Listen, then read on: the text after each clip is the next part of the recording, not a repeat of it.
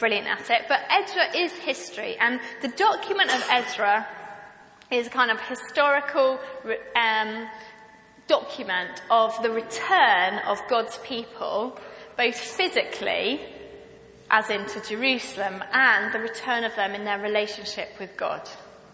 And at the peak of Israel's history, um, I don't want that. Um, um, at the peak of Israel's history, we had um, King Solomon was leading them. Very echoey. And um, they were very prosperous and successful. They had a good relationship with each other, a good relationship with the surrounding areas, and a really, really good relationship with God. When Solomon died, it all started to spiral. The people drifted in their relationship with God. They started worshipping other things. They drifted in their relationship with each other, and we had civil war. And after time, after repeated rebellion after rebellion after rebellion, God allowed the surrounding superpowers of the day to, to defeat Israel.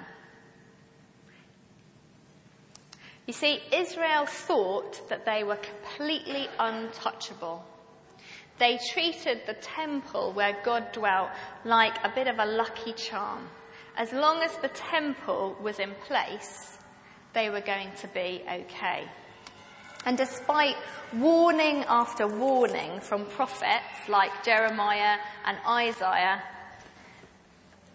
they would not change. They treated these people like they were liars and troublemakers.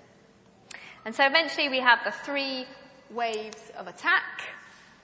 Here we have the Babylonians, the superpower of the day. They come in, they sweep through, and there are three different waves where he comes. In the first one, he takes Daniel, it's kind of the nobles and the royals and people like that. And you can read about that in Daniel chapter 1.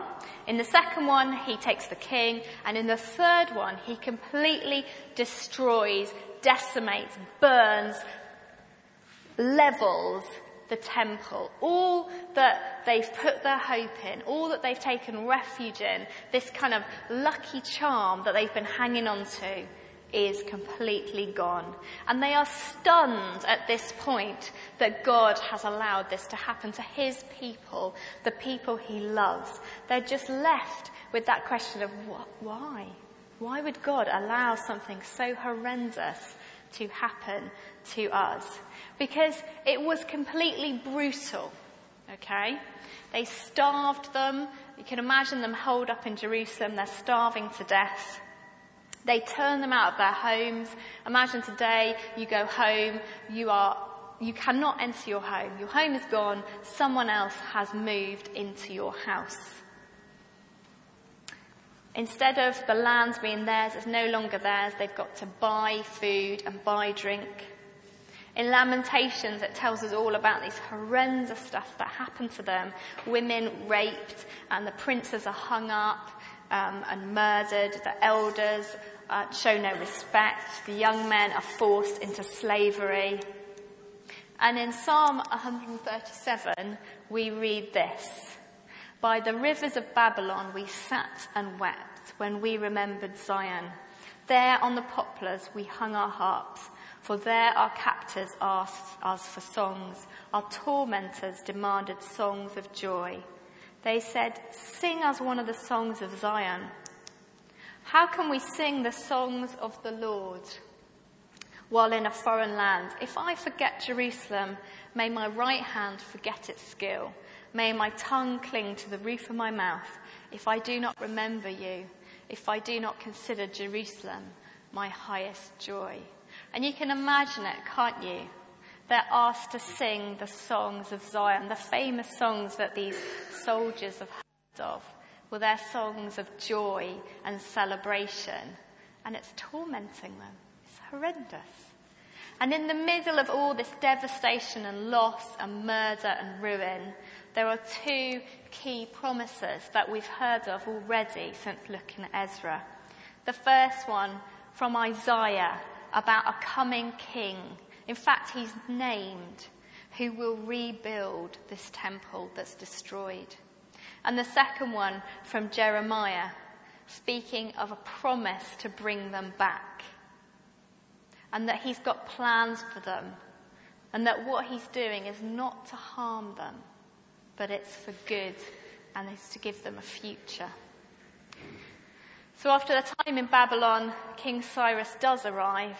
The next superpower is on the scene. And under the new kind of ethnic uh, charter, as it were, the new empire policy regarding the ethnic minorities, they're given the right to return. Now you've got to remember they're returning to a land devastated and their homes are occupied by other people.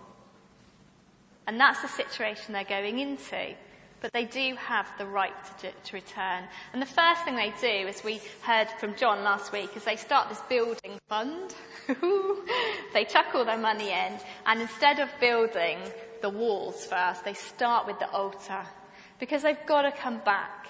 You know, all this is about sin. All this that's happened to them is about their utter rejection of God. So they need to come to Him first and repent.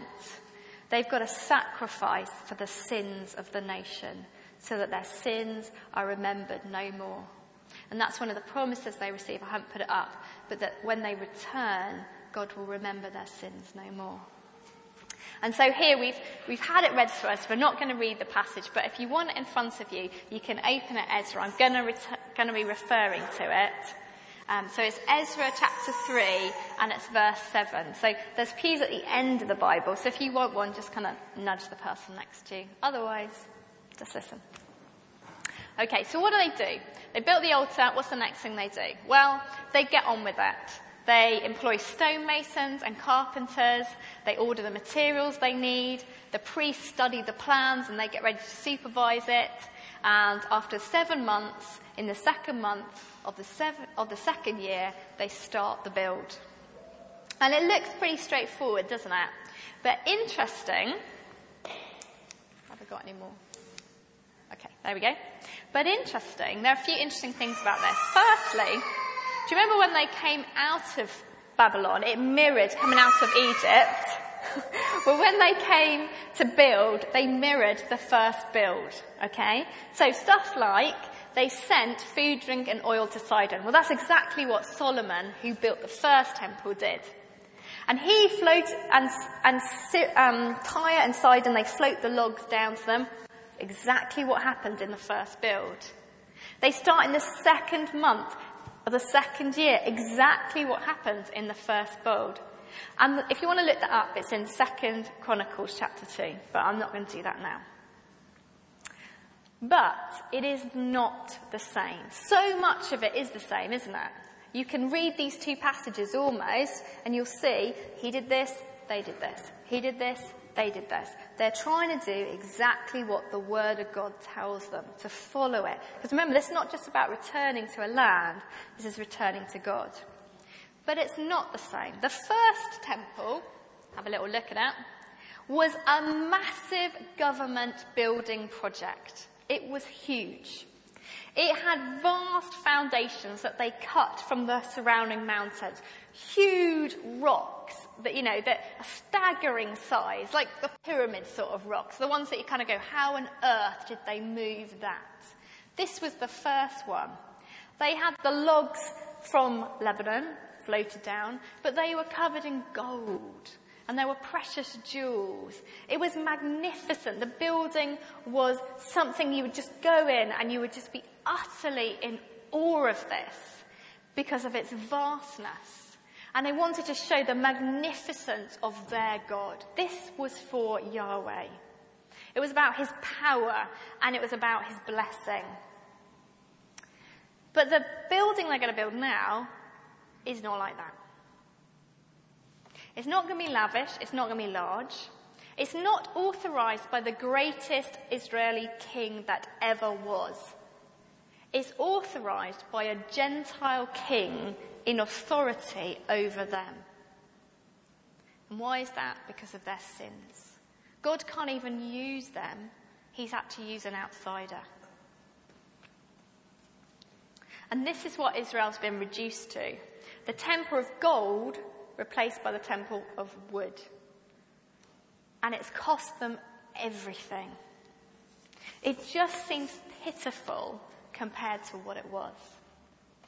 And in contrast to the lavish government wealth of Solomon, they have given according to their ability out of poverty, almost out of poverty.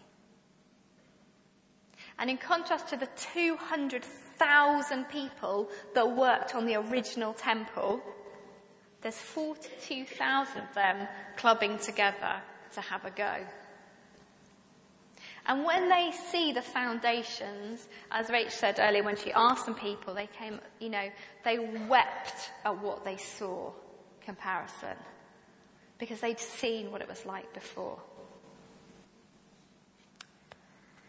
They estimate that about 800,000 people were living in the Persian Empire. Okay? There you go. they found remains of them in Babylon and across the whole empire. But only 42,000 chose to come back. This small remnant to see what God will do with their future. And that means roughly 758,000, as the psalmist wrote, had forgotten Jerusalem, forgotten their first love. Those that stayed, their hearts were now there, not in a pile of rubble, a forgotten era. They settled for what they had. They saw no hope in going back. Perhaps they were affluent, perhaps the business was going well, perhaps they'd started education, perhaps they'd married there, their family was there, they don't want to uproot them. And also their true home was something for many of them that they'd never seen, and you've probably discussed that in house group. They were immersed in Babylonian culture. They were immersed in the values of the people. And all they had was the promises of a book and some testimonies of the elderly amongst them. And they'd learnt to worship God in different ways. So surely these guys that went back to Jerusalem were kind of like the fundamentalists, the extremists, the kind of hardcore for God. They'd left everything. I mean, all that's back there is rubble, bandits, and uh, unfortunately that rhymes now, trouble. but, you know, you can see the dilemma, can't you? To go or not to go. But God had said He's going to bring them back. God had said to return. And these few were willing to go, to leave their jobs maybe, their homes that they built, their family, their education, the infrastructure of a nice city that works for everyone and they know what they're doing, for a promise. That's what they're going back for. They're going back for a promise. And there is hardly anything to see.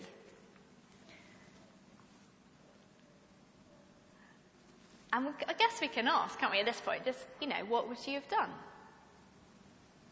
Would you have gone? You've got a great life with your family, you've been there, maybe you grew up there, you don't know anything about this place at all. Just stories and songs of the elderly amongst you. And then the ones that do get back, once they do arrive, they start to build, it doesn't actually look that impressive. Perhaps this wasn't such a great idea after all. And when you look at it, what can this bunch of people actually do? They're surrounded by people that don't want them. You know, you've got a question at this point is this really what God wants for us? So, how did they respond? We, we had the two people, didn't we? We had the criers and the excitements. Well, they carried on, they went through, they got robed up, they put on their vestments, jewels all over it, everything that had come back from Babylon. The musicians were set up, the people were set up, they, um, you know, the foundations were laid, the promise had been fulfilled, and they said the refrain from the psalm, He is good, and who love, his love endures forever. He is good, and his love endures forever. And these people know this firsthand, don't they? It's a declaration of what they personally know to be true. This is not just something that's sung. They know that God is true to his promises. He's not just good, he's perfectly good. And his love, and that's his covenantal love, the stuff about promise, endures forever. That is true.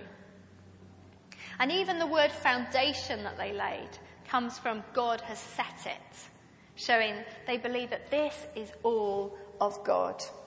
And this is the beginning. It doesn't look much, but here is a small nation that believe God's promises. They believe that God has chosen them. They believe that He loves them and He believes that He's going to bless them in the future. And all the people gave that great shout to the Lord. Like, it was like a victory shout. This is like something that you would shout after a battle. Say that Israel went into battle and they won. It would be like a victory shout of God has done it. He has achieved it because the foundations had been laid. The kind of impossible has been achieved. But it's also really easy, as I was thinking about this, it's easy to sing songs. We've sung loads today. And as I was sort of listening to them, I thought, yeah, they really fit. Do I really mean what I'm singing? You know, am I really taking this in? Because here we've got two groups. Let's see what it says. Verse 12. I'll bring that up. But many of the older priests and Levites and family heads who had seen the formal temple wept aloud when they saw the foundations of this temple being laid, while many others shouted for joy. There's two groups of people here. It's not old and young. The writer is drawing our attention here to the leaders, okay? The elders amongst them. And you can imagine the emotion of this celebration. We are thinking about it a bit earlier. The utter joy that God's rescued them. The relief that they are back here. That they have hope and a future. But at the same time, there's got to be hurt. Like when they, uh, the Twin Towers, when they laid the foundations there the, the, of what was going to be built, there was so much raw emotion as it came back to them what had happened and the loss. You know, it's like a fresh dose of it. So you can imagine the people as they see these foundations have been laid. There's got to be some of that going on there as well. This place where many people would have taken refuge, believing that nothing could touch them. So that might have been why they were crying. Or it could have been gratitude. Have you ever been caught up and you're just so overwhelmed with the gratitude that God has forgiven you again? That you cannot believe that He has made something happen again. It was so good the first time and you can't believe that He's been so merciful and good and giving, that He's given you it again. How is this even possible that God can be so good? And it could have been that. But it says when they saw the foundations. So it could it be also in all of that a moment of doubt? This is kind of a reality check, isn't it, of what's humanly achievable. They look around, they see the people, they see the situation, they see the prospects of what is going to be built, what is going to be humanly achieved, the fruit of their efforts, a temple a fraction of the size. And really, what kind of future have they got here? A future of poverty? Are they really free? And it can be interesting, can't it, when sometimes we start to build things, we can get really excited at the beginning. We've got lots of people involved maybe in our projects, and we're all working in the same direction, we're all excited. But maybe we hit a milestone or we've been doing it for a while and we look at what we've achieved and it's not quite what we'd hoped. We're not as far on as we wanted or we hasn't quite worked out. It's a little bit disappointing or we feel it's a complete failure in fact. It's nothing like what we were hoping for. But I think it's important here to look, remember, you know, what did God think about this? Was he more impressed with the first temple or the second temple? And obviously, neither. In fact, when we look at what Jesus says about stuff, do you remember if we look in the, in the New Testament about the woman who gives out of poverty and the man who gives out of wealth, he says the woman who gives out of poverty is better because she gave all that she had. And these guys have definitely given out of poverty. It may not look as impressive, but God's interested in the heart. And we look at Mary and Martha, and we see Martha rushing around. She seems to achieve so much more. She's got the dinner done, it's all ready. But Mary, who seems to have achieved very little, is honoured. And the woman who anoints Jesus' head, puts the perfume, and Judas goes, There's too much money. And then we might think, oh, no, no, no, no, no. This is great because she gave so much money. Well, that's not what's good about it. What's good about it is that she loved Jesus. That was about our heart again, wasn't it? It was about our heart's attitude to what was going on. And that's it for us, isn't it? Our heart response to what's going on. It's about what we want to achieve from it. It's not the size or the magnificence, but it's about what's in here what's going on in our hearts. Often we humanly look at something when we shouldn't be humanly looking at it. What's, what's important is the people and God, their heart response. So, in whatever way they expressed their emotions that day, and there's been mixed emotions, I think it's great that they took the risk to go back. They held the promise. They'd not forgotten Jerusalem. They'd not forgotten their true home. They didn't stumble because of fear at this point. They built these foundations and they longed for that day when God's presence would fill the temple, would be among them again. And of those 800,000, those 42,000 had the guts to go and do it. And I wonder how you would have reacted that day in front of this pitiful foundation if you knew what the one looked like before. Would you have been tempted to think, to be humanly looking at it thinking, is this what we can achieve? Is this God's hope for us? Is this a future? Looking a bit, not sure what's going on.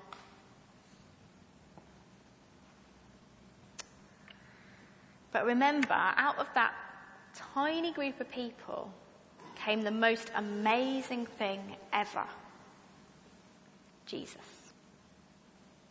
And it might not look much then, but out of them came Jesus. That was God's ultimate plan. So I want us just to take a minute now to let God speak to us. And I was thinking of some different things that we might be kind of feeling. And the first one is maybe you're someone who's taken a lot of risks. You believe the promise of Jesus. But perhaps now, wherever you are, whatever you're doing, it's not quite what you expected. You've given so much, you've worked so hard, but what now? Perhaps you're feeling in that place of disappointment and you want to give up. Or perhaps in the past you were someone who took risks. You stepped out, you followed Jesus, but it's been so tough. It's been so hard. And now you've stopped. In fact, it's been years. Let's ask God today to renew our faith in the promises that He's given to us. And finally, perhaps you're like some of those that didn't go. Life's been too painful. It's hard to believe that God has got good for you. Well, God extends his promise that he knows the plans that he has for you. They are plans to prosper. They are not plans to harm. And he has a hope and a future for you.